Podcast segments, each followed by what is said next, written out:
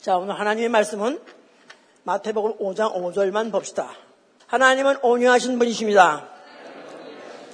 하나님은 온유하신 분이시다. 하나님은 온유하신 분이시다.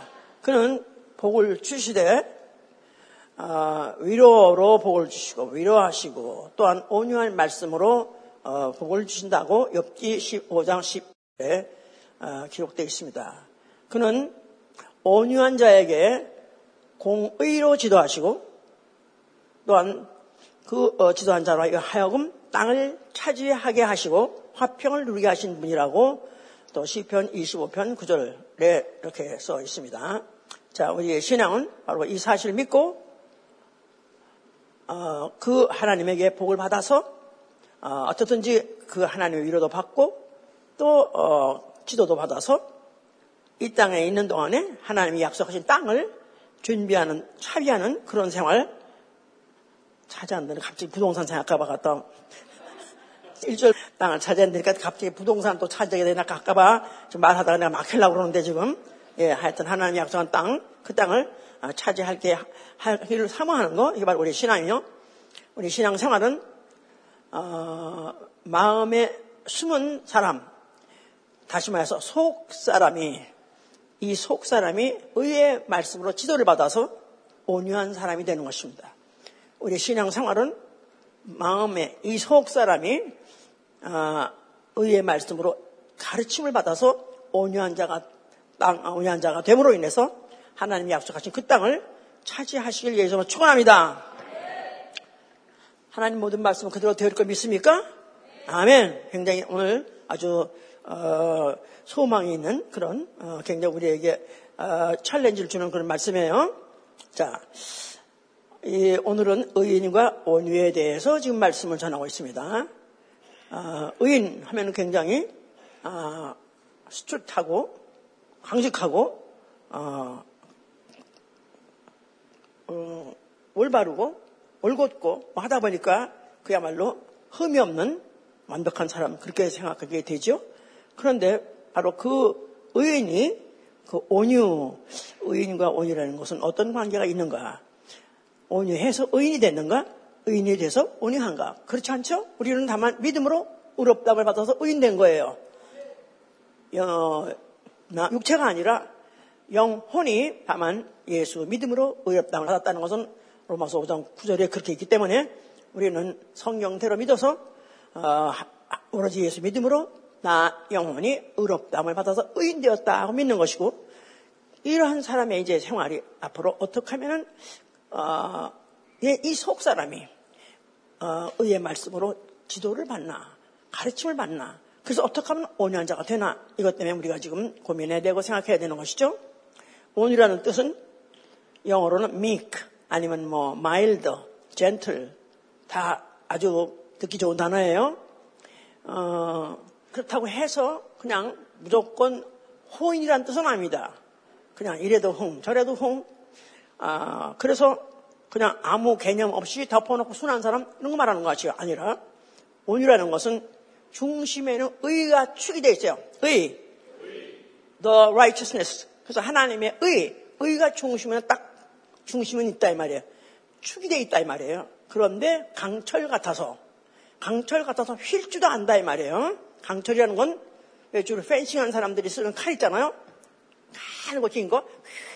딱 해서 막 후들리다가도 딱 하면 딱 중심을 쓰는 거야. 그래서 강철이 중요해. 고급 강철을 쓸 거니까 고급이 아니면 부러지는 거 아니에요? 근데 그게 막 휘둘리다가도 딱 쓰는. 그러니까 얼마든지 유연하게, 유연하게, 마일드하게, 젠틀하게, 어, 그렇게까지 터프하게 보이는 것 같지 않으면서도 딱 중심을 서 있는 그런 상태를 이제 그걸 온유라고 그러는 거예요. 유연하다, 온순하다, 뭐 다 같이 그 쓰죠. 그래서 세계에 세계를 제패한다, 세상을 제패한다 그런 사람을 다 거의 그런 사람들이 다 거의 온유한 사람들이라고 합니다. 그냥 세상적으로도 말이에요. 삼국 통일을 뭐 여러 사람들이 모의해가지고 한 거 아니에요? 그런데 그 중에도 누가 삼국 통일 누가 왕 됐죠? 유비가 왕이 됐어요. 그런데 거기 무슨 제갈공룡도 있었고 뭐 조조도 있었고 뭐 그게 거기 여러 사람이 다 동원돼서 같이 했는데 그 중에서 유비가 왕이 된 것은 유비가 그 중에 가장 온유했답니다. 그래서 이제 그를 갖다가 추앙해서 왕을 시켰다고 그래요. 어, 탈무드에서도 어, 어떻게 뭘 가리키냐면 원수들에게 너희가 이를 이빨을 물게 하지 마라. 웃음을 어, 줘라. 웃음을 그들에게 남겨라. 너, 마, 네가 그들로 하여금 이빨 물게 하지 말라. 비록 네가 부끄러움을 당하고 어, 뺏김을 당한다 할지라도 그들에게는 좋은 인상을 남겨놔라. 그래서 앞으로 두고 보자 그런 얘기죠. 웃으면서 해지면서도 음, 자 그래서 굉장히 무서운 교육이죠. 그것도 어, 마하트마 간디라는 사람 알잖아요. 영국에 어, 영국의 지배를 받고 있고 어, 식민지였던 그 인도를 어, 통일하게 된 사람이 통일하게 한그 주역이 바로 모하마드 간디인데요. 그 사람의 그 어, 논리는 이 대영 제국 세계에서 해가 지지 않는 모든 식민지를 갖다 완전히 제패하고 있는 이 세계의 이 제왕국을 이 왕국을 우리가 무슨 힘으로 우리가 이겨서 어, 싸워서 이겼냐? 그래서 무장주의 무력으로 한 거 하지 않냐고 그러더런 무저항주의, 무저항주의 그것을 일관해 가지고 결국은 대항적인 형 결국 물러가 버렸었어 이제. 그러니까 이 사람이 누구한테 배웠냐? 예수한테 배웠다는 거예요.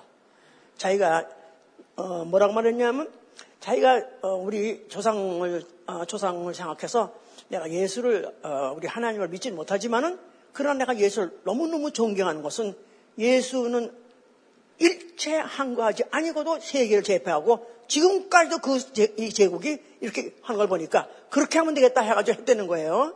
자, 하여튼 이렇게 해서 성경은 온유를 굉장히 강조하고 있습니다. 어린 아이를 기를 때 아주 애한테 아, 저 맛있는 거 먹이려고 그러고 또 더군다나 이제 몸이 아프면 이제 한약을 데려 먹이잖아요. 그럼 또 한약은 써요.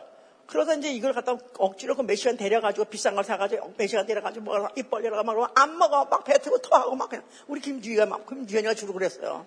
막 토해버려서 너무 화가 나가지고 그때 그냥 왜 이 비싼 거 왜 억지로 데렸는데 그래 안 먹냐 때려 조금 더 안 먹어 그러면 어떻게 그러니까 그냥 온 같은 마음을 달래주고 그래가면서 하여튼 어떻게 무슨 어, 하여튼 약속을 해가면서 별 수단을 방법을 나가서 어떻게 먹입니다. 그러니까 마치 온유한 애미가 자식을 먹일 때 덮어놓고 처음부터 탁탁 받아서 착착 안 먹는다고 해서 후려 패지 않고 참아가면서 그걸 달래가면서 그래서 저렇게 그냥 아양을 떠나면서 그렇게 먹지 않습니까? 온유해서. 온유해서. 바로 이 성경은 온유한 자가 결국은 승리하는 나라. 바로 온유한 자가 땅을 어, 독차, 차지하는 이런 거에 대해서 말하고 있습니다.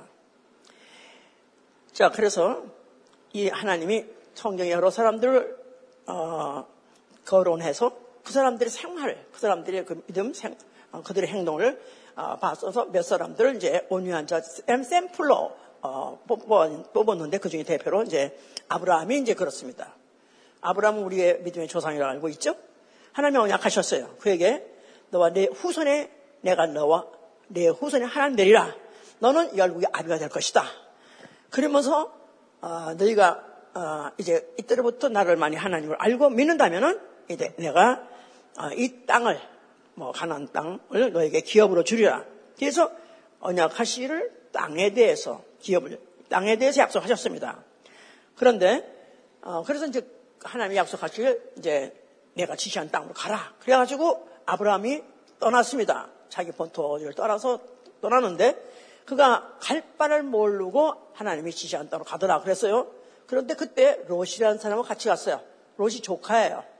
조카를 데리고 같이 갔습니다. 그러니까 아브라함도 그 양떼들이 있고 또 어, 롯도 그들의 양떼들이 그 양떼들이 있었어요. 그래가지고 이제 하나님이 어, 지시한 땅이 어딘가 하고 이제 가고 있는데 근데 같이 가다 보니까 그 어, 롯의 양떼들과 또 아브라 양떼들이 서로 간에 막 부딪혀가지고 서로 엉켜붙여가지고 서로 싸우기도 하고 그래가지고 이 도저히 우리 같이 못 가겠다. 계속해서 갈, 갈 수가 없으니까 어떡하나 그래가지고 이제 아브라함이 우리 여기서 해지자. 그랬을 때, 그랬을 때 아브라함이 그 롯에게다가 네가 먼저 땅을 어, 네가 땅을 어디 찾아라. 네가 땅을 네가 만약 이거다 하고 만약 하면 내가 어, 알았다. 너 거기에 어, 네가 우하면 내가 좌하고 내가 좌하면 네가 좌하면 내가 우하리라. 그래서 그가 분명히 그 큰아버지임에도 불구하고 그 어, 조카한테다가 먼저 먼저 양보를 했어요. 네가 먼저 좋은 땅 골라라. 그래가지고 휘 들러보니까 와 비옥한 땅 물도 그냥 막 얼마든지 아주 물도 그냥 충분히 있고 땅도 비옥한 땅이 보이네. 그래가지고 골랐습니다. 그게 어디냐면 소돔이에요. 소돔이에요. 그래서 결국은 소돔에 어, 그 어, 롯은 그, 그, 그, 가족들과 그 모든 그 소유들은 거기 머물렀고 그 아브라함은 네가 먼저 여기 갔으니까 난 피해서 딴 데 갈게 그래가지고 간 것이 가나안입니다. 이렇게 해서 이제 갈라놓았는데 그 위에 아시죠? 소돔이 어떻게 됐는지? 어떻게 된지 아시죠? 불, 아니, 불, 불, 유황불이 떨어져가지고 완전히 개더미가 돼버렸잖아요? 그러니까 아브라함은 벌써 싹수가 있는 거예요. 아브라함이 독자만 죽여서만이 아니라 하나하나에서도 그는 벌써 이미 싹수가 있어. 복받을 만한 싹수가 있어요. 그래서 이제 그에게 하나님 약속하신 그 땅을 계속해서 이제 그에게 주는 얘기가 나오는 거죠, 이제. 자, 모세도 말할 것 없이 그는, 어, 세상 그, 그, 그 많은 사람들 중에서 모든 사람보다도 그가 온유함이 승하더라. 더 많더라 그랬어요. 아주 높더라 그랬었어요. 아주 굉장히. 그래서 이제 하나님은 모세를 갖다가 그 이스라엘 백성을 그 40년 동안 광야에서 그를 갖다가 어, 인도하게는 영도자를 삼은 것입니다. 영도자 아시죠? 영도자. 지금 40, 어, 40년 동안 몇만 명? 처음에 나왔을 때 한 200만 명 나왔다 그랬어요. 그 200만 명 된중을 지금 어, 광야에서 그 먹을 것도 없고 아무것도 어, 그것이 쓸 것이 없는 그런 데서 그런 데서 그들 인도해 하려니 얼마나 얼마나 힘들었겠습니까? 그러니까 오죽하면은 차라리 이 백성을 내가 낳습니까? 왜 나한테 맡기십니까? 할 정도로 그가 이제 그렇게 고통스러웠었어요. 그런데 어떤 때는 이제 아, 하나님의 그 약속을 믿지 않고 백성들이 그저 그 반발하고 나아가서 원망하면서 우리 차라리 이런 데서 계속 살 바에야 차라리 우리 애굽 땅, 애굽 땅으로 돌아가자. 그러면서 뭐 하나 무슨 또 두려움을 삼아가지고 돌아가자는 구태 타도 일으키려고 했습니다. 그래서 하나님께 너무 화가 나고 하나님께서 너무 너무 해서 이들을 내가 내가 다 죽여버리겠다. 전염병을 내가 퍼뜨려가지고 다 죽여버리겠다고 막 그랬습니다.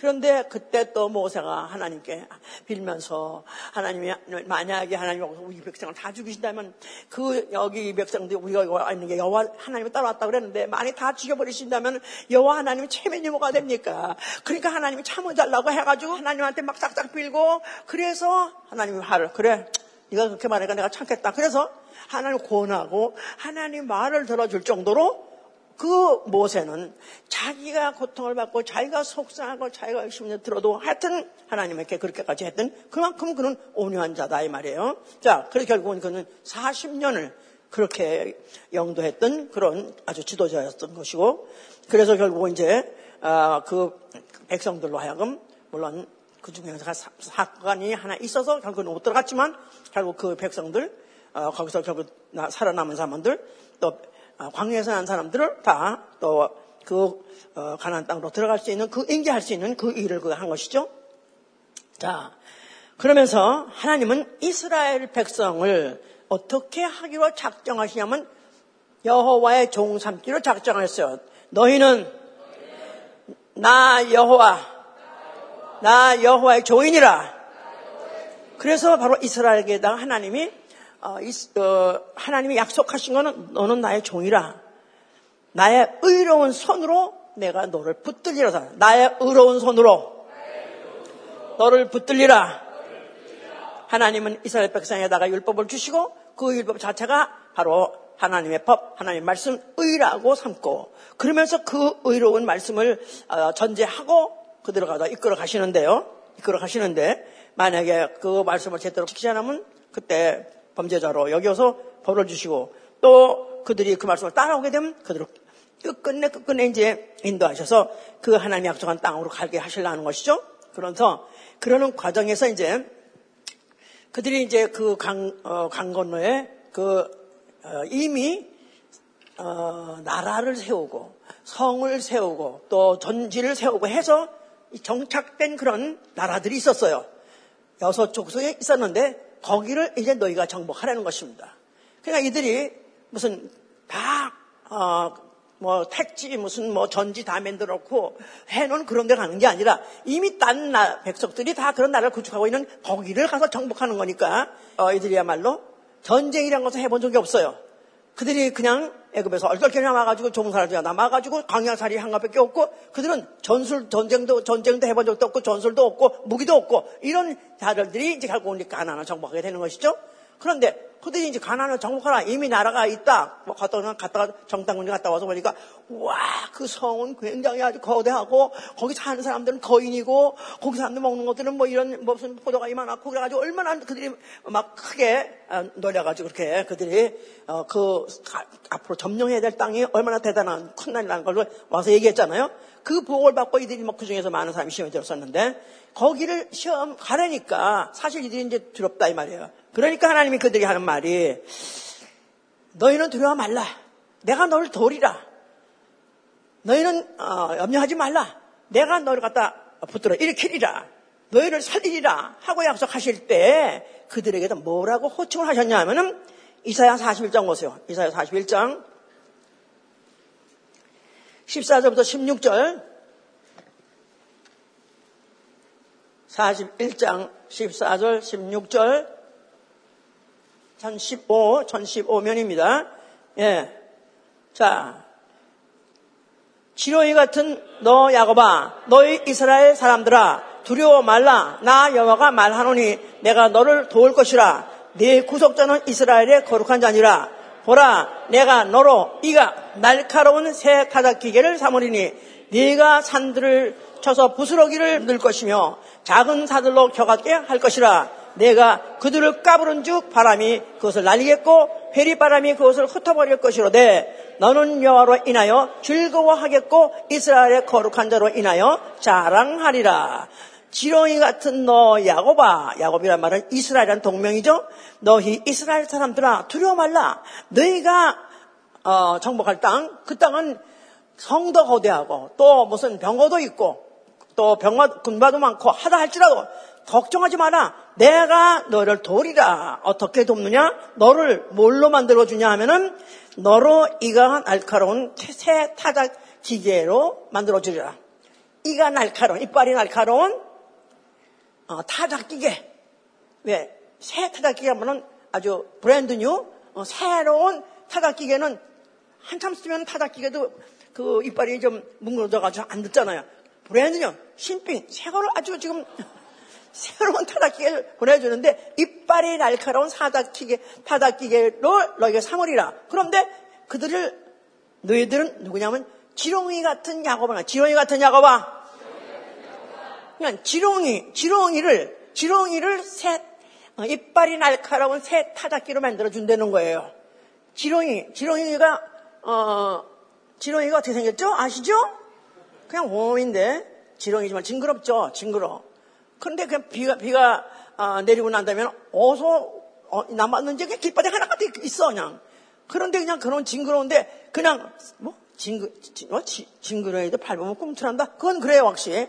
그래서 또 애들이 또 그냥 어, 그 지렁이 갖다가 그, 어, 어떻게 움직이게 하려면은 그, 하려면 저 혼내주려면은 징그러우니까 소금 갖다 뿌리잖아요. 그럼 또 지렁이 막 깜짝 그런 것도 우리 봤었다고, 진짜.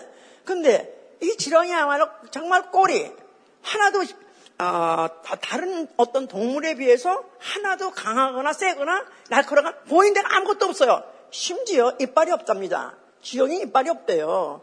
지렁이 이빨이 없대. 그런데 지렁이가 어떻게 산을 날리고 어떻게 바위를 날리고 어떻게 저, 저 산들을 겨같이 만드느냐? 부순대요. 부순대. 실제로 그래서 지렁이를 알아보니까 어, 지렁이가 있는 땅은 다 옥토래요. 옥토. 왜냐면 지렁이가 다 땅을 부셔가지고 곱게 만든대, 곱게. 그리고 거기에 사, 저, 그야말로 이제, 뭐야, 산소도 많이 공급이 되고, 부서, 부서가지고, 엉성하게 만드는 바람에 산소도 공급이 되고, 거기다 물기도 공급이 돼가지고 옥토가 된대요. 그런데 그런 지렁이를 왜 야곱, 야곱에게다가, 이스라엘에다가 내가 너를 지렁이라고 부르는데 그 지렁이가 왜 이빨, 날카로운 어, 이 아, 있는 새 타작기를 만드나. 그러니까 이스라엘 자체가 그들은 한 번도 처음부터 무장을 하고 전쟁을 시작한 나라가 아니에요. 다만 어쩌다가 끌려 나와 가지고 그냥 광야에서 된통 고생했죠. 된통 고생했는데 그래도 하나님의 이적은 많이 봤었다 이거야. 그런데도 때로는 안 믿어지고 그래가지고 이제 그 안 믿던 사람은 죽어버렸고 그 나머지 사람들은 이제 그 가나안 땅에 들어가서 싸우는데 그들에겐 상대가 안 되는 사람, 도저히 여기 우리가 갈 수 없습니다. 어떻게 우리가 여기 점령할까 하는 사람이다. 내가 너희가 붙였느니 가라. 하면은 가서 가서 하여튼 싸우면은 그것들이 지들이 다 자멸하고 지들이 다 쓰러지고 지들이 다 죽어버리더라 이거야. 그러면 바로 이 이스라엘에게 이빨이 없는데 어떻게 이길 수 있느냐? 거기에서 분비물 나왔나. 분비물이. 분비물 가지고 땅을 녹인대요. 다 녹인대. 이 수천 년에 지어진 이 성경책이 오늘날에도 어쩌면 진리로 그대로 그대로 된다는 게 너무 신기하잖아요. 자 이렇게 해서 하여튼 그들은 어, 자기들이 스스로 강하다, 강하다. 우리가 얼마나 할 수 있다. 하여튼 하는 손을 떼버리는 거야. 근데 오히려 우리는 약하다. 우리 아무것도 할 수 없다. 그리고 하나님 앞에 울부짖고 달리면 또 하나님이 또 다 해결해 주시는 거예요. 왜? 그들은 아예 지렁이로, 지렁이로 지적하셨기 때문에. 싸우는 건 누가 싸우시고 이빨 없는데 누가 싸우신다? 여호와가 싸우셨다 이 말이에요. 그래서 이 구약에 보던 전쟁은 다 여호와의 전쟁이에요. 자 대표적으로 우리 또 다윗 있잖아요. 다윗은 그는 골리앗하고 이제 싸우게 됐잖아요. 근데 골리앗은 그 원래 어, 거인에다가 그가 무장도 중무장입니다. 그를 당해내는 이 어떤 장수도 도, 도 무지 인간 쳐놓고 있을 수가 없어요. 그런데 해필이면 그때 마침 다윗이 갔을 때 그는 아직까지도 아직도 청, 청 소년에다가 거기다가 무장도지가 하지 없는데 또 무장을 입혀보니까 자기 그걸 못하겠다고. 그래서 그야말로 발가버, 발가순이 같은 그런 어, 소년하고 그 다음에 중무장한 그런 거인하고 붙었지 않았어요? 1대1 붙었습니다. 그랬는데 그때 하하고 막 웃었어. 거장이 웃으면서 하, 네가 네가 나를 뭘로 보고 네가 이렇게 빨갛으니까 이렇게 나타났냐? 해가지고 너 저 오늘 내가 혼 좀 내주겠다. 좀맛좀 봐라. 그러려고 했는 순간에 회의가 된 거야. 이런 애하고 내가 싸울 때 내가 뭐 하, 내가 힘을 써? 와봐 와봐 와봐. 했는데 어느 순간에 확 나가지고 팍 던졌어. 물맷돌 던졌어. 할렐루야! 약하게 저게 무슨 힘이 있으랴? 저게 무슨 뭐 하겠냐. 그런 약한 자가 거장을 완전히 그때 목을 베고 그리고는 승리해가지고 그야말로 이제 그가 다윗이 유대 나라 중에서 가장 큰 나라, 가장 영토가 큰 나라를 어, 그가 어, 세운 거 아시죠? 아시죠? 예, 바로 하나님이 그와 같이 그를 지렁이 같이 보일지라도 그러하여금 새 타다 끼게 아, 나, 이가 날카로운 세타적이어서 내게 그에게 붙여서 그와 같이 하셨다 이 말이에요. 그런데 다윗이 어떤 사람이냐? 다윗이 온유한 사람이에요. 그렇게 전쟁에 능한 자, 그렇게 장수 쳐놓고도 그는 굉장히 온유합니다. 왜냐하면 그가 전쟁을 해서 자꾸 이기니까 모든 백성들이 아 우리의 다윗은 뭐 만만을 했는데 우리 임금 사울 왕은 뭐 천천 그러니까 이제 천천히 왕이 이제, 이제 시험이 들었어요. 아, 왜 저들이 나한테 영광을 조금 돌리고, 아, 아, 아, 다윗에게 많이 돌리나. 그래가지고 시험이 들어가지고 그냥 그 시기에 불타가지고 천만 있으면 죽이려고 그러는 거야. 죽이려고.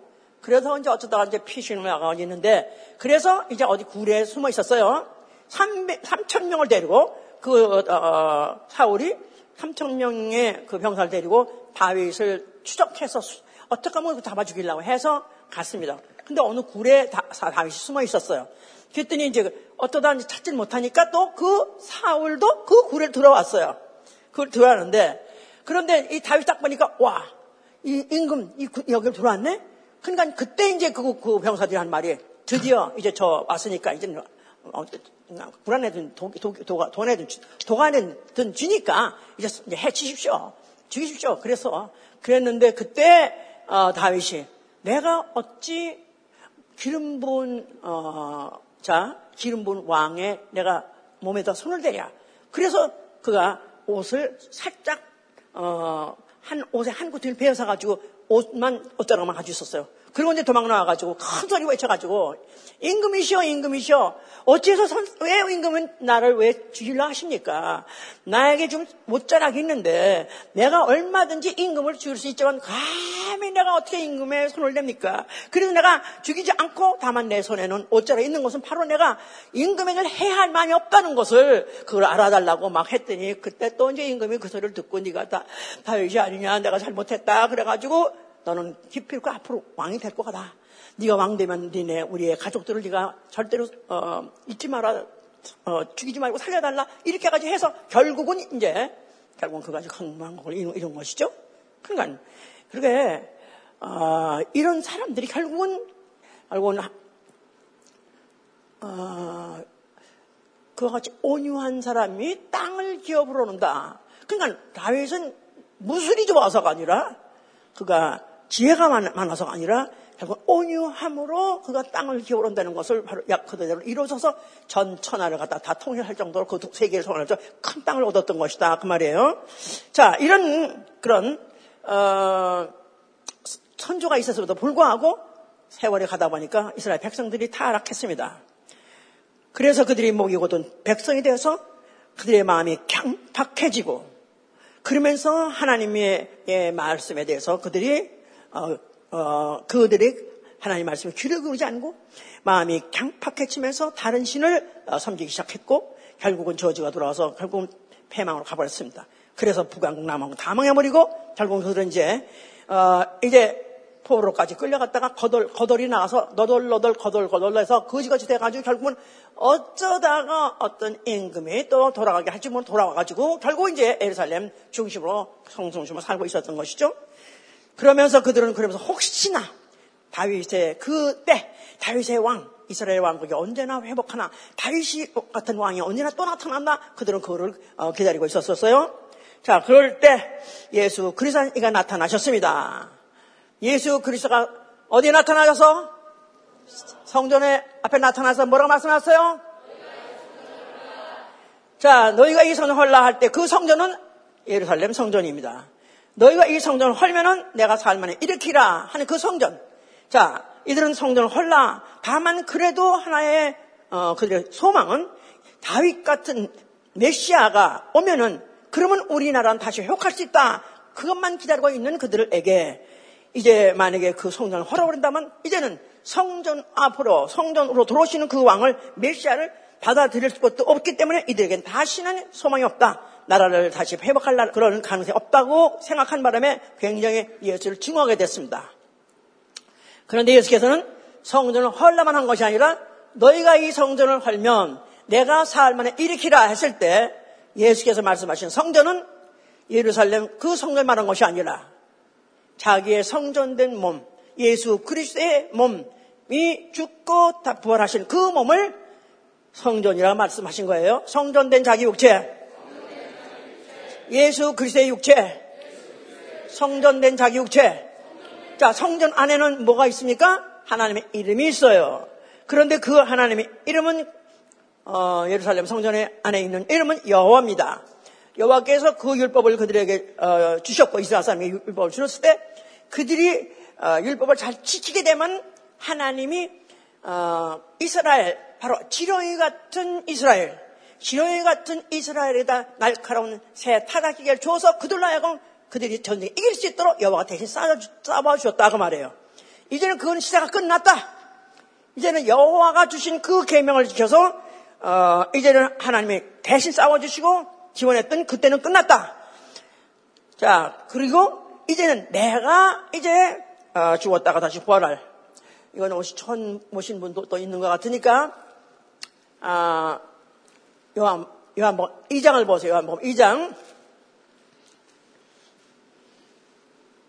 19절 보세요.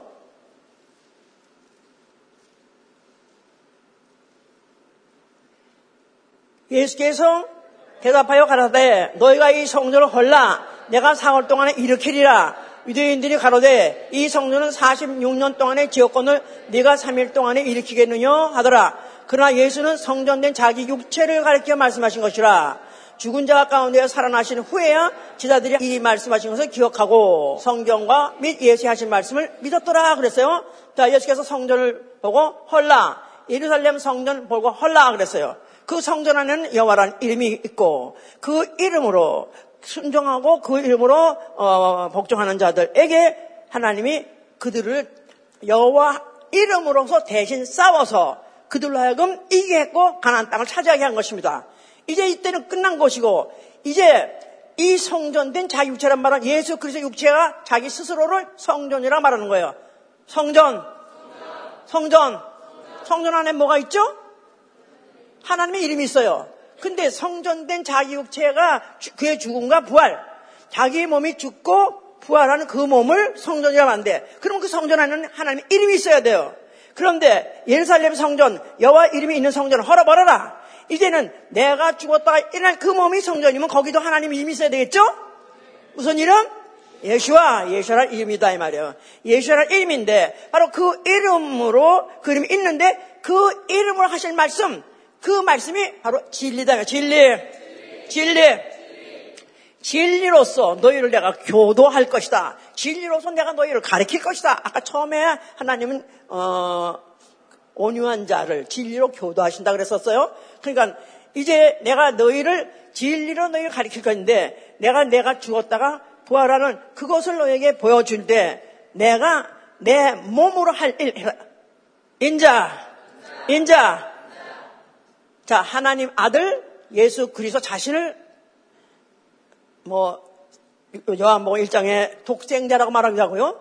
그 다음에 또 독생자라는 것은 이거는 어, 자기 스스로가 독생자라고 말하지 않고요. 이거는 요한이 심리 요한이 말했던 거고요. 자기 스스로는 자기를 뭐라고 말해요? 인자라고 말해요. 인자. 그러니까 성자라는 게 독생자 똑같은 얘기인데 이거는 그의 본질을 말하는 것이고 인자라는 말은 바로 그가 육체로 와서 하시는 일에 일에 대한 이름이에요. 그래서 바로 그가 인자로 하실 일, 바로 인자로 나타나신 것은 인자로서 자기가 이제 그 인자로 왔지만 하나님이 자기를 이가 날카로운 어, 이가 있는 새 타자 기계로 삼으실 때는 것입니다. 인자를 하나님이 살아 하나님이 사, 자 우리 요한복 1장 보세요. 요한복 1장 1절 다시 보세요. 태초에 말씀이 계시라 이 말씀이 하나님과 함께 계셨으니 이 말씀은 곧 하나님이시니라. 그가 태초에 하나님과 함께 계셨고 만물이 그로 말면 지은 바 되었으니 지은 것이 하나도 그가 없이는 된 것이 없느니라. 태초에 말씀이 계시니라. 영원 전에 만물이 있기 전에 말씀이 계시니라. 자 말씀은 로고스 로고스. 그래서 하나님의 자현 하나님의 자기 계시. 그래서요 하나님의 본체예요. 그런데 그 말씀은 곧 하나님이시라. 말씀과 하나님은 어, 동일한 인격이십니다. 그런데 바로 그 말씀이 14절 가니까 육신으로 오셨어요. 그가 누구라고요? 독생자야, 독생자. 그러니까 하나님에게서 나오신 독생하신 하나님이다. 그런 뜻이죠? 그런데 바로 태초에 계신 말씀, 곧 말씀이 하나님이 오늘은 지가 하나님은 어떤 분이라고 그랬죠? 온유하신 하나님, 온유하신 하나님. 말씀. 온유하신 하나님. 그 온유하신 하나님이 사람으로 오셨어요. 육체로 오셨어요. 그걸 뭐라 그래요? 인자라고 말한다. 인자. 자, 그래서 바로 예수 그리스도가 인자라고 오신다. 왜? 그는 하나님이신데 하나님이 영이세요. 영이시기 때문에 천사도 영하네요. 천사는 누가 잡으려도 잡을 수도 없죠. 때릴래 때릴 수 없죠. 죽일래 죽일 수도 없어요. 영이기 때문에. 그러면 영이신 하나님이 말씀 육신으로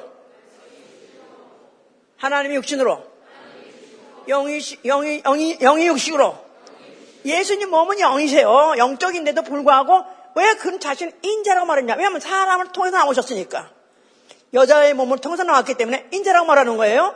그러니까 인자라는 것 자체가 인간같이 연약함을 갖고 있다고 말해요. 우리와 같이 연약함을 채울하지 아니하신 이가 아니요 하고 히브리서 4장 16절에 되어 있어요. 우리 인간과 같이 연약함을 경험하지 아니하신 자가 아니요. 그러니까 인간과 같이 때리면 아프고 인간같이 굶으면 배고프고 또 인간같이 저 못을 박으면 피 흘려서 죽고 그런 몸으로 오셨을 때 자기가 인자라고 말하는 것이다 이 말이에요. 그가 누구예요? 독생자이고 그분 누구예요? 하나님이에요. 어떤 하나님? 온유하신 하나님이시다 이 말이에요. 온유하신 하나님이 왜 육체로 오시고 왜 인자로 오셨느냐 하면은 바로 그가 뭐 하려고요? 인간에게다가 뭘 베푸시려고요? 온유함을 베푸시려고요. 온유 인간에게 자기 온유를 쏟아 주시려고요. 그래서 요한복음 1장 11절에는 자, 그가 자기 땅에 오매 자기 백성이 영접지 아니하더라 그랬었어요. 자기 백성이 하나님이 지으신 이 세계에 하나님 아들이 오셨는데도 불구하고 영접하지 않았어요. 왜냐하면 이들은 그냥 관념적으로 알고 있는 여호와, 성전 안에 있는 여호와, 어쩌면 하늘에 있는 영화, 여기까지만 하나님 알고 있지, 사람으로 나타나는 건 감히 생각도 못했고 바라지 않았었어요. 그래 그가 오셨을 때도 아무도 영접하지 않았다 그랬었어요. 근데 그가 너희들 왜 나 못 알아와? 내가 이 만물 내가 진 거야. 그렇게 하면 믿겠어요? 또라이가 나타났네. 요새는 또라이도 별 또라이도 많아 이제는. 이제는 해도 거짓말도 이렇게 아니 감히 거짓말도 자기가 뭐 뭐 자기가 무슨 창조주래 이거 안 믿죠? 그러니까 말할 필요가 없어. 그래서 그가 공생의 몇 년 동안에 계속 이적을 일으킨 거야 이적을. 하여튼 각종 병장을 고치고 죽은 자까지 살리면서 별일을 일으킨 것은 그들로 하여금 자기가 누구라고요? 태초에 계시던 누구라고요? 온유하신 하나님이라고요. 그 본체가 죄로 오셨다는 걸 보여주려는 것이었던 것이다 이 말이에요. 그래서 그의 공생에서의 생활을 보면은 그야말로 가르치시고 가, 르치시더라 가르치시더라 그래서요 마치 어, 린 어, 린 아이에게 아빠가 자기를 가르쳐 주려고 내가 네 아빠요 가르쳐 주려고 이제 엄마는 낳자마자 이제 젖을 먹이니까 애가 어, 그냥 어, 그냥 어린 애가 그냥 어, 젖을 먹여주는 이, 여사, 이 사람이 우리 엄마인가 보다 하고 그냥 다 살아요. 그래가지고 이제 뭐 애가 뭐 조금만 하면 울 어서 그럼 또 젖을 먹여주면 아, 이 엄마가 이게 알고 이제 배우는 거예요. 그런데 이제 아빠는 이제 뭐 어디 돈 벌러 갔다가 일하러 갔다가 또 나중에 나타나고 근데 어저 괴물같이 큰 사람이 나타난 거야 이제. 이게 누가 맞다 해야라고 이게. 내가 생각하다 저가 누구야 도대체? 근데 아빠가 자기를 어떻게 가르쳐 줄래니까 자기에게 애가 이제한테 음, 처음부터 이제 뭐 아가야 아가야 하면서 하니까 좀 이제 잘하면 이제 어, 아가한테 아가한테 이리 오너라 걸어 이리 온 이리 온 짝짝꿍 해서 이리 온 할 때 그가 아빠가 서서 이리 와 이렇게 안 한다고요. 자기가 다 무릎을 꿇고 키를 줄여서 개하고 똑같이 키를 맞춰준다고. 아, 이게 몬스터가 아니구나. 아, 나하고 같이 상대가 될 수 있는 사람 애가 딱막 온다고. 그래가지고 그 애가 오면 또 안아주고, 거기다 또 그 아이를 또 말, 말, 말까지 태워준다고. 자식을 갖다가 여기다, 킹에다 태우고 아빠는 기어가면서, 야, 야, 야. 그럼 아빠가 그래! 하면서 가면서, 아빠가 마치 말같이 막 이래가면 뛰고, 그냥 그냥 또, 왜 빨리 안 가냐고 또 막 그러면 또 팍 쓰러지고. 그러면서 그 아이에게다가 자기가 괴물이 아니라 너 아빠라는 걸 가르치려고 하는 세월이 바로 공생이었던 것이다. 그 말이에요. 그래서 예수 그리스도께서 그가 어, 제자들 어, 그 후에 기록하기를 그가 육신으로 오셨을 때 사람하고 전혀 다르지 않다는 것을 보여주셨어요. 40일 금식하시니까 줄이신지라. 주셨어요. 얼마나 주셨으면은 그 마귀가 꼬여서 네가 하나님의 아들이었던 하나님의 아들이었던 네가 이 돌덩이를 떡덩이 돼서 먹으라 할 정도로 비웃음을 당할 정도로 너 하나님 아들? 그래 그러면 그럼 한번 만들어봐. 그렇게 할 정도로 그렇게 줄이신 것도 그가 사람이 40일 동안 안 먹으면 줄이는 것이 똑같이 줄인 것이지 나는 신이야 하하 하나도 배가 안 고파 그러지 않고 똑같이 줄이시고 똑같이 그렇게 수척하시고 말르시고 그래가지고 그랬던 것을 보여줬던 것이죠. 하, 심지어는, 어, 그가 어디 길에 가시다가 무화과가 나무가 보면서 시장하셨던 모양이에요. 가가지고 무화과에 무슨 열매가 있던가 하고 가서 쳐다봤어요. 근데 마침 또 때가 아니라서 열매가 없었어. 그랬더니 또 그 무화과 보러, 에이, 아무것도 왜 없어? 그냥 당장 꺼져라. 그래가지고 무화과 팍 쓰러져가지고 죽어버린 거지 했는데 후에 물론 믿음을 보여주기 위해서 말씀도 된다는 걸 보여주기도 했지만 실제로 예수님은 그 당시에 배가 고팠다 이거야. 무화과 나물 딸까 했었다 이거야. 근데 아무것도 없다 보니까 어, 실망하셨던 그냥 그만큼 똑같은 감정과 감격을 갖고 있다는 것을 보여주는 시기가 바로 바로 그런 공생의 시기였었던 것이다. 그러면서 그가 광야에서 집회를 하셨어요. 그래가지고 대중 집회를 하셨는데 3일 동안 정신없이 은혜 말씀 전하고 또 은혜 받고 하다 보니까 이미 사흘이 지났어. 그런데 아 이제는 어, 사흘이나 지났는데 이젠 예수께서 하신 말씀이 내가 이 무리들을 불쌍히 여기노라 그랬었어요. 저들이 아, 사흘 동안 아무것도 먹은 것이 없는데 이제 돌아갈 텐데 이제 이들이 기진에서 어떻게 돌아가겠느냐. 어떻게 하면 이 양식을 저들에게 뭘 먹여서 보내야 되지 않겠느냐 그랬었어요. 그래서 무슨 뭐 떡 네 덩어리에다 물고기 두 마리 가지고 해서 숙사하셔서 그들에게다가 풍성히 먹여서 돌려보냈다 하지 않았었습니까? 나는 그때도 그때 어떻게 이런 말씀까지도 하시나. 내가 이 무리들을 불쌍히 여기노라. 저들이 길에서 기진하여서 어떻게 내가 갈 텐데 어떻게 내가 저들을 굶겨 보내겠느냐. 하, 어쩌면 인간들의 고통, 인간들의 아픔을 어쩌면 이해를 하시고 어쩌면 이걸 그냥 보내지 않고 그렇게 해서 야 충만히 은혜 받았으면 가. 충만히 은혜 받았으면 이제 막 뛰어가. 그러지 않고 나 같으면 그랬을지 모르는데 어쩌면 그 이적을 왜 일으키셨냐? 물론 이적이라는 걸 보고 믿음을 갖게 하려고 했지만 그 안에 저 그 밑에 깔려 있는 마음이 뭐냐면은 불쌍히 여겼다 이거야. 저들이 정신없이 내가 날 따라다니다 보니까 저렇게 굶고 어, 어, 있었는데 그냥 보낼 때 저들에게 뭔가를 매겨 보내지 않겠냐 하는 그런 마음을 갖다는 그한테는 연약함이 있었고 유연함이 있었고 온유함이 있었어. 그러면서 그가 주로 병든 자들, 수많은 병든 자들을 종일 새벽부터 저녁 밤중까지 고치시고 그들을 보시면서 배 보내실 때 항상 그들, 그 안에 마음에 그 마음 안에 아픔이 있었는데 저들이 목자 없는 양같이 고생하는구나. 저들을 목, 목자가 없어 저들이 내가 비록 잠깐을 따라다니지만 이제 또 내가 또 저들이 날 떠나고 난 다음에 저들이 목자가 없어서 어떡한가 그걸 가지고 고, 고, 고 민하셨다 그랬었어요. 그러면서 이제 제자들을 이제 가르치기 시작합니다. 가르쳐 가르쳐 입을 열어 가르쳐 가르쳐 아까 얘기했던 마태복음 5장이에요. 그가 이제 산에, 산에 오르시니까 제자들이 앞에 나오는지라 입을 열어 가르쳐 가라사대 그랬어요. 입을 열어 가르쳐 가라사대. 그러면서 아까 읽었던 마음이 가난한 자는 복이 있나니 천국이 저희 것이며 애통하는 자는 복이 있나니 저가 하나님의 위를 받을 것이며 온유한 자는 복이 있나니 저가 땅을 기업으로 얻으리라. 그런 말씀을 하면서 계속해서 이제 그 어, 복에 대해서 말씀하고 계시죠. 그래서 그들에게 가르쳐서 가르쳐 했을 때 정말 그가 말씀이 육신으로 오시니 말씀이 육신으로 오시니 말씀이 육신으로 오시니 그이가 말씀하셨다 이 말이에요. 바로 그 대처부터 계신 그 말씀이 육신으로 오셨는데 그가 입을 열어 가르쳐 가르쳤다. 이 말씀이야말로 핵심이다 이 말이에요. 복음의 핵심이다 그 말이에요. 그 입을 열어서 가르쳐 하는 말씀을 들을 때 복 있는 자로다. 그는 누구냐? 그는 어, 가난한 자요. 가난한 자가 바로 천국을 소유하는 것이다. 지난번에 들었습니다. 가난한 자는 물질이 없어 가난한 뜻이 아니라 푸터코스란 말은 자기 의도 없고 자기의 어, 힘도 없고 자신도 없고 계획도 없고 또 소유도 없고 아무것도 없어 아무것도 아무것도 없어 아무것도. 하나님이 도우시지 않으면 하나님이 주시지 않으면 하나님을 힘주지 않으면 못 사는 그런 자가 됐다. 이미 너는 복받은 자요. 이미 너는 천국을 소유한 자다.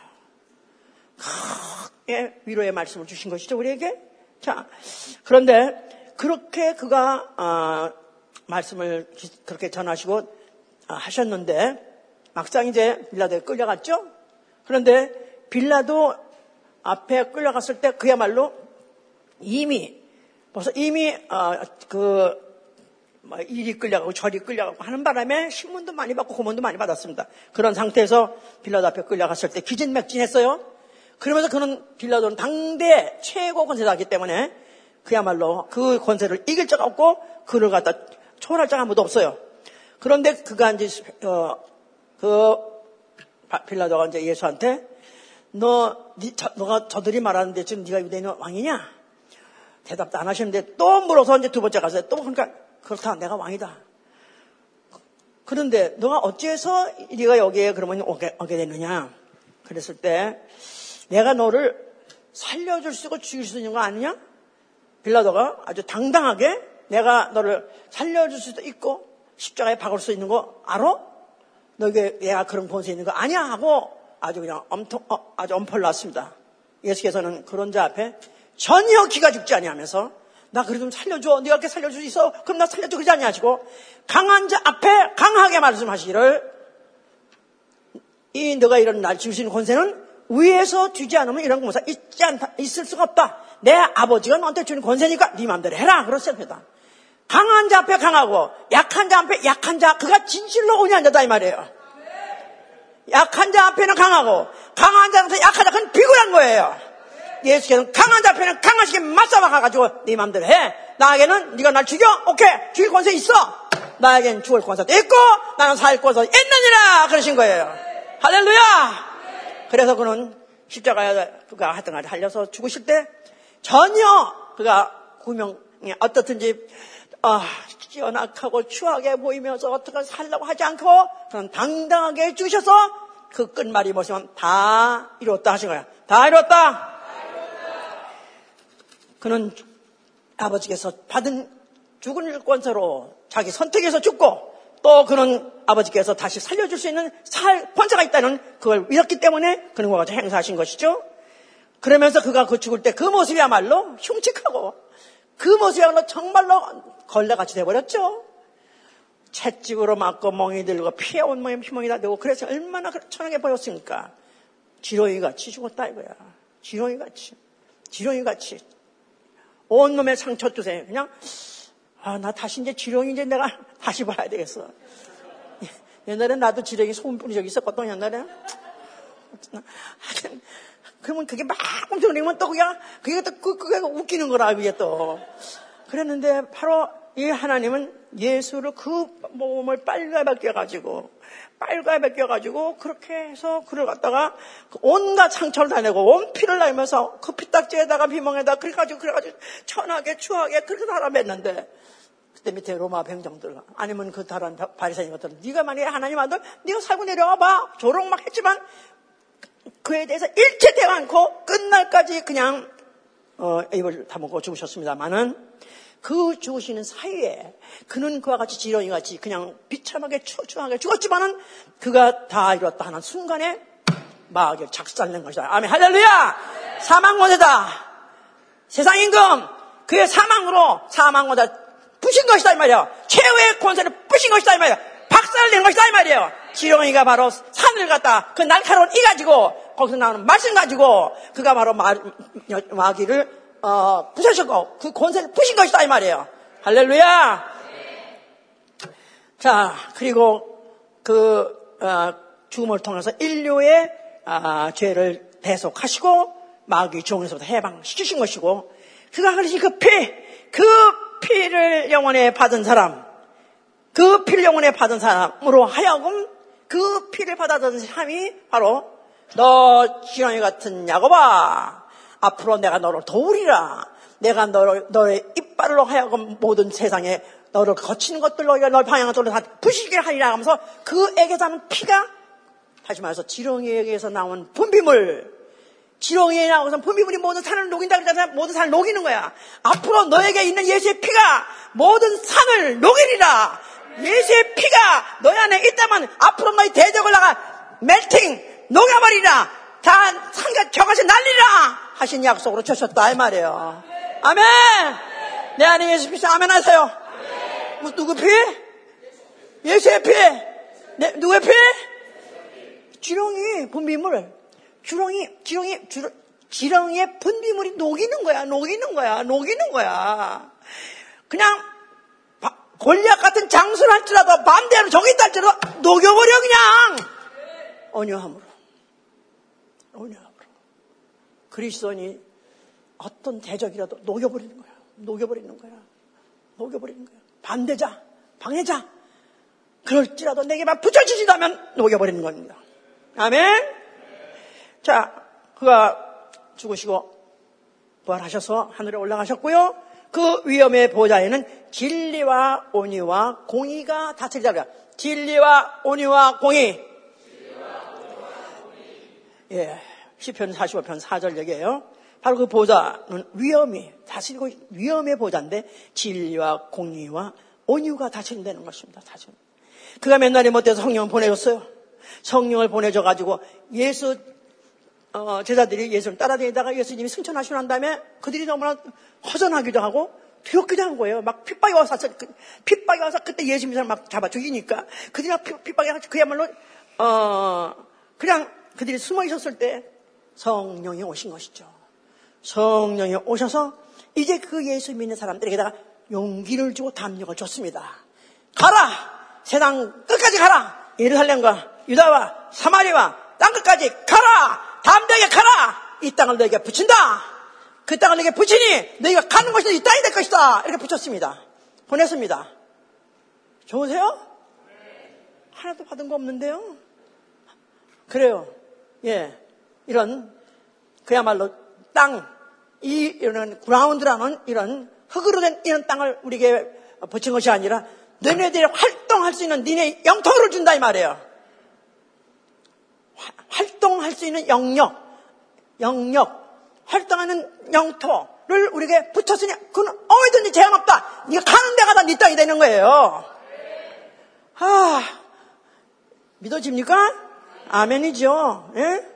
그런데 네가 가되 너희가 성령의 성품을 가져가야 되는 거예요. 성령의 열매 있죠? 사랑과 희락과 화평과 오래 참음과 자비와 양성과 충성과 온유와 절제, 온유, 온유함을 가져가라는 거예요. 기러이 같이 온유함을 가져가는 거야. 겉으로 볼 땐 약해갖고, 볼품 없고, 희망 없지만, 내 속에, 나, 남이 안 가진 예수의 피가 있고, 그 지렁이의 분비물이 내 안에 있다, 그 말이에요. 얼마든지 산도 녹일 수 있고, 바위도 녹일 수 있는 그런 내 안에 온유함이 있다, 이 말이에요. 아멘?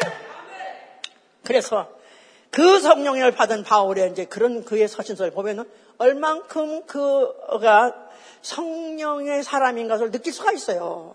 어떻게 이 사람이 이렇게 성령의 사람인가? 어떻게 이렇게 지금 오늘날에 어떻게 우리가 성경을 이렇게 보면서 읽으면서 어쩌면 하나님이 아, 꼭 말씀하시고 싶은 것을 어쩌면 이렇게 호도 정확하게 깨닫고 이렇게 기록했는가 정말 감탄할 정도입니다. 그가 바울은 어떤 사람이냐면요.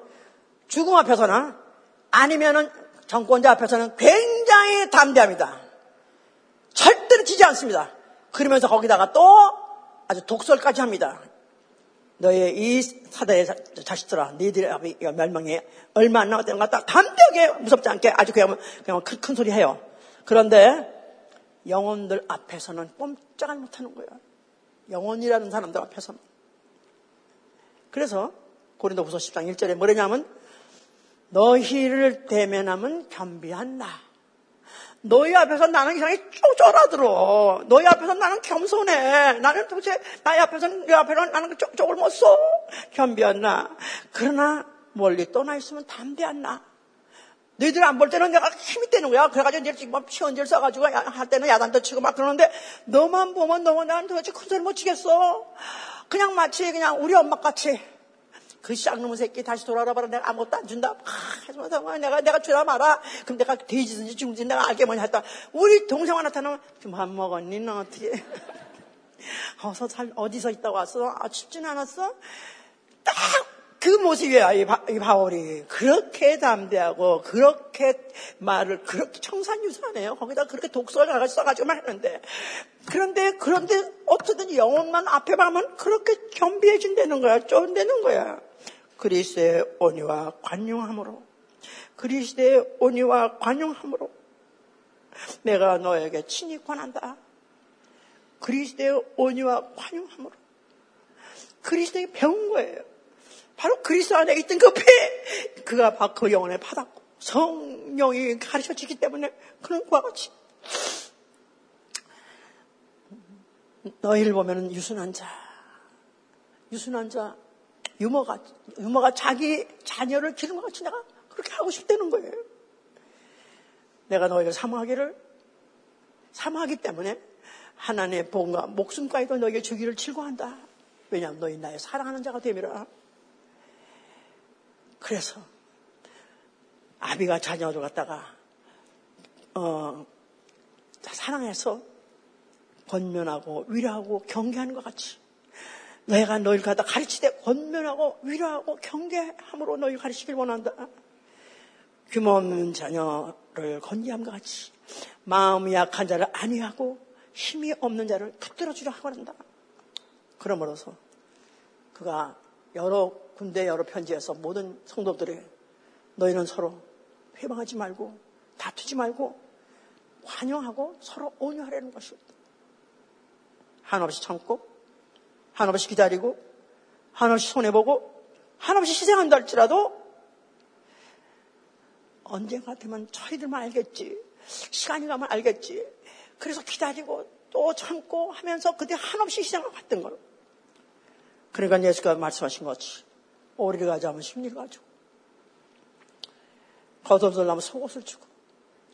오른편 뺨을 때리면 왼뺨도 내놓을 정도로. 그리스도께서 그렇게 가르치신 거는 그 자신이 온유하시기 때문에 당장 대응하지 않고 당장 화내지 않고 당장 반항하지 않고 모든 걸 그대로 용납하고 참고 견디는 것 왜냐하면 하나님이 바로 지렁이 같이 만든 자가 예수인 것 바로 예수 바로 예수 지렁이로 왜 만드셨나 난 처음 생각하니까 하나님 왜 지렁이를 만드셨는가 창조물 중에 왜 지렁이라는 게 있었는가 하나님으로서 이 만세 전부터 아들을 보내실 때 그를 인자로 보내실 때 지렁이 같이 보내신 거. 다만 무조항 아무 죄를 진 것도 없는데도 무조항으로 아니 이런 신이 어디 있어요? 이 세상에 어, 세상에 많은 신들이 있고 그 신들 때문에 종교가 많잖아요. 그런데 어떤 신이 이런 신이 어디 있습니까? 아니 만물 창조한 그 신이 육체로 오셨으면 지렁이 같이 와가지고 그냥 한없이 당하고 한없이 당하고 한없이 당하고 한없이 당하고 그러면서 결국은 끝내는 참고 견디고 끝내는 기다고 끝내는 죽어 또 죽어 또 져서 결국은 하나님의 자녀의 질문도 주시고 하늘에까지도 주시는 그분 자 나는 예수 믿는 사람 그리스도인이에요 나도 예수 같이 살아야 되겠죠? 그리스도인 같이 살아야 되겠죠? 나도 지렁이 같이 돼야 되는 것이다 이 말이에요. 남의 볼 때는 우습게 보고 무시하고 업신여긴다 할지라도 그거에 대해서 반발하거나 반할 필요가 없어요. 나는 어떻게 그렇게 돼야 되는 게 당연한 것이니까. 그렇게 못하면은 그렇지 못하고 반항하고 또 반발하고 또 화내고 같이 싸우고 그리고 돌아오면 얼마나 마음이 섭 얼마나 쓰립니까? 얼마나 속상합니까? 저는 지난주 금요일에 저로서 요새 어떻게 하면은 복을 받게 하는가? 복 받은 자라다 저가 가난한 자요. 천국이 저희 것이며 아 천국을 소유한다. 천국에 같이 티켓 확실히 갔다. 얼마나 복입니까? 또 애통하는 자가 복이 그거 하나님 위로를 받는다 했는데 실제로 해보니까 애통을 해보고 애통 하고 회개하고 회개하고 회개하다 보니까 애통이 나오더라 이 말이야. 애통하고 애통하고 애통하다 보니까 아 정말 내 그동안에 내 인생에 살아왔던 모든 순간의 그 부끄러움도 또 나가지 목, 목회하면서 받던 모든 상처도 다 치유가 되는 것 같아요.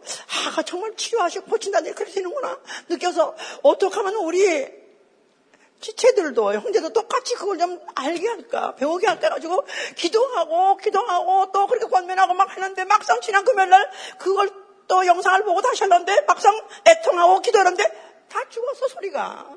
안 나 소리가 자체가 하, 너무 실망이 되고 너무 화가 나고 너무 속상하고 막 그래가지고 그냥 나중에 막상 통성기도 하는데 소리가 별로 그날따라 더 안 나오는 거야 더 안 나와 너무 속이 상해가지고 그냥 막 화가 나서 난 할 거 다 했다 나는 내, 나라도 최선을 다했는데, 안 되나? 안 하려면 간둬라. 기도하는 간두고, 애통하는 간두라고, 그러고 나가 완전히 손 끊고 난 다음에, 화 있는 대로 하여튼 성질을 부리고, 그 다음에, 그 다음에 새벽에 또 기도하다 보니까 얼마나 얼마나 비참한지. 아직도 못, 아직도, 아직도. 원의한 자가 복이 있나니 저가 하나님이 땅을, 땅이라는 건 내가 활동 영역, 내가 관리하는 영혼, 다 육체, 육체가 뭐 흙이니까, 영혼이 그 안에 있으니까, 내가 관리하고 내가 살리고 가르쳐서 이렇게 그런 영혼을 내게 더 많이 붙여줄 수 있는데 결국 내가 이렇게 아직도 경박하고 우악스러워서 이렇게 안 되는구나.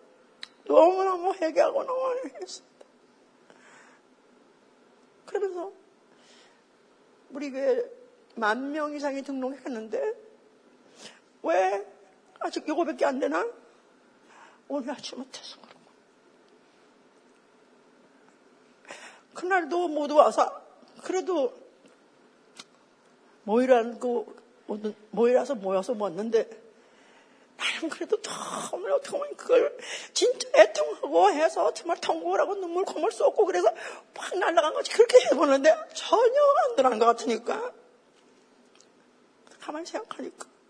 저들은 하루 종일 아, 새벽에 일어나가지고 나올 때까지 이 시간까지 일하다가 피곤해서 왔는데 피곤해서 아, 육체도 기운도 없고 하루 종일 또 다른 일도 많이 고민도 많고 그래서 억지로 그래도 불쌍하게 그래도 살려고 순종하려고 왔는데 그들 내가 왜 그들의 그와 같이 안, 안 되는 거에 대해서 내가 왜 그에 대해서 내가 비탄하고 왜 그거 가지고 내가 뭐 내가 여기서 성격 내가 그걸 참지 못하는 거야.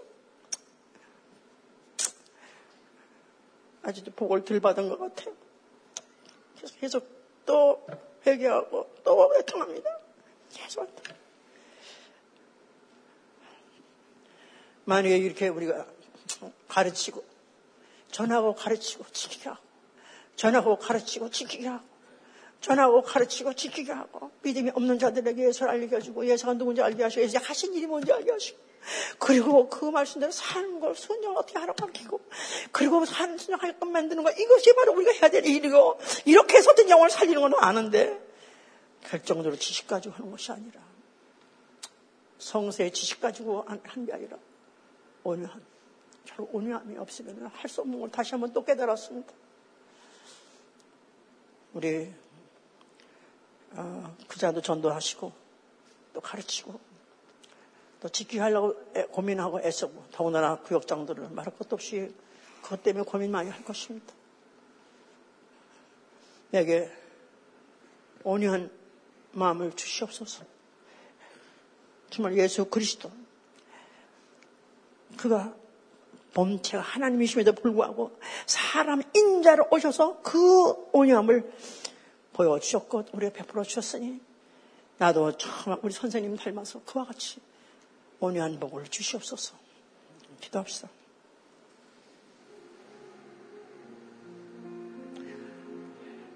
내게 열매가 없다. 그런 사람을 보내지 않았다. 그렇게 생각하기 쉽습니다만은 다시 모든 건 제 탓입니다. 제가 온유하지 못해서 그렇습니다. 잘못했습니다. 불쌍히 여주시고 나 회개하고 회개하고 회개하오니 나 참으로 애통하여서 어떻게든지 온유함으로 또 하여 주시옵소서 기도합니다.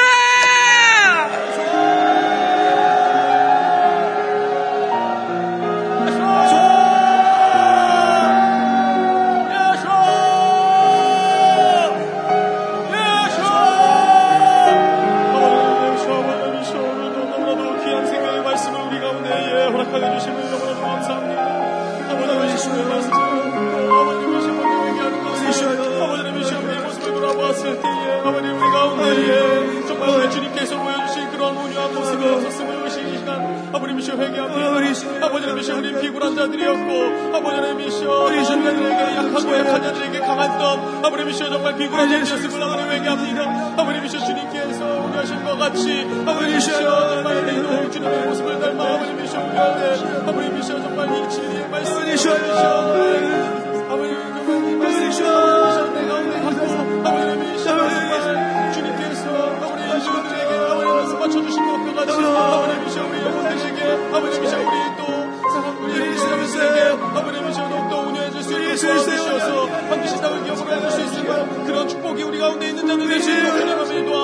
주시옵소서 아버지 도와주시옵소서 우리 우리 자들 도와주시옵소서 하나님 이시오 하나님 살리는 주시옵소서